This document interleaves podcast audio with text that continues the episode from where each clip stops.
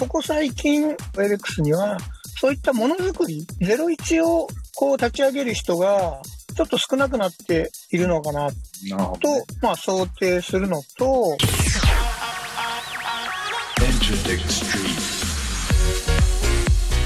エンターテックストリート音楽プロデューサー、そしてエンターテックエヴァンジェリストの山口典和です。えー、先週は初のゲストということでTearbridgeの伊藤博明さんをお招きして、小室哲哉がいなくなった エイベックス が作曲家もアーティストも新しく作らなくてはいけない、えー、アシストマネジメントの次のステップに進んでいくことになったというところまで伺っていたと思います。今週ますます佳境のお話が後半戦聞けるので、お楽しみにお聞きになってください。じゃあ一から何が必要か。作詞をする人、作曲をする人、宣伝を考える人、ライブを作る人、これを全部手分けして、小室哲哉という天才はもうこの先ひゃくねん現れないけど、一つ一つのプロジェクト、事業体は今から僕らでもやれるんじゃないかというところで、僕が担当したのは制作クリエイティブだったので、作家を見つけてきたり。それがTearbridgeですもんね、結局ね。そうですそうです。もう一から作家を育て始めたんですよ。それもまたそうなんですよね。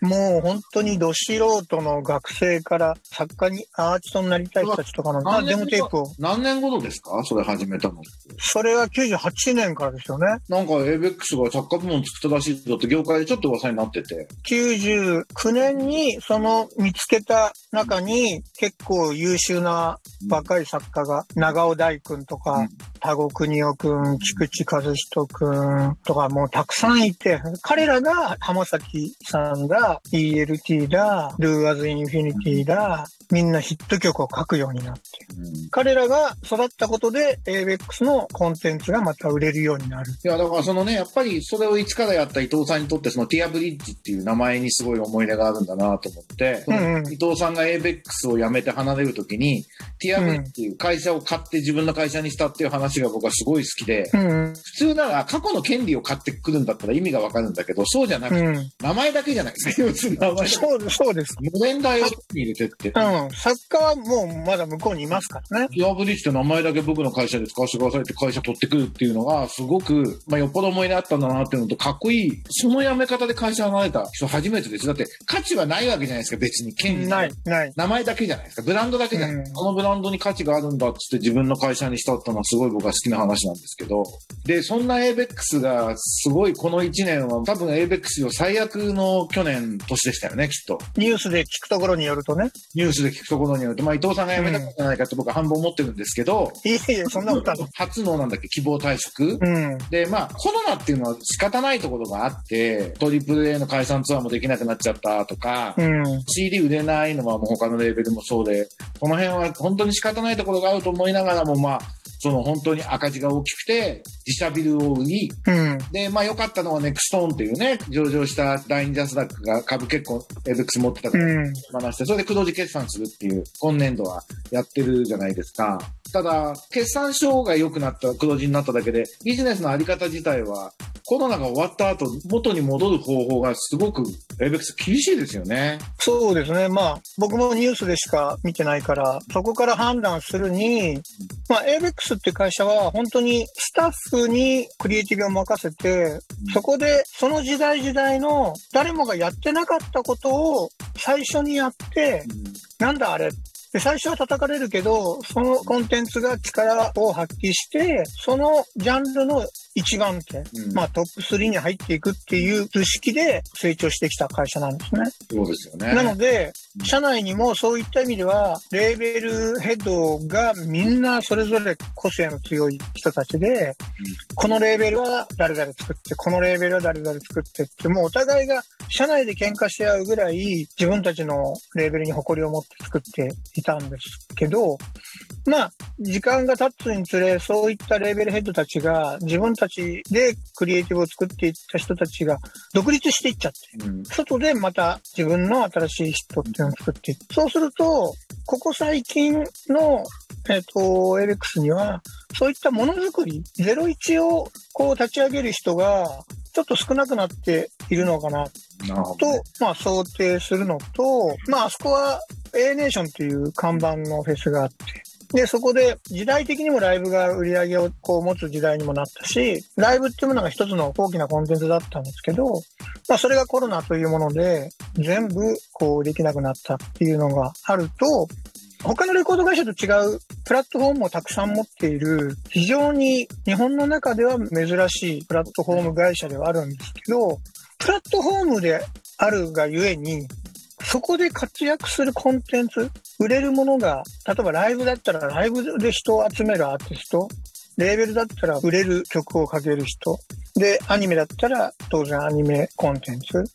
デジタルだったらもう回数聞かれるアーティストみたいに、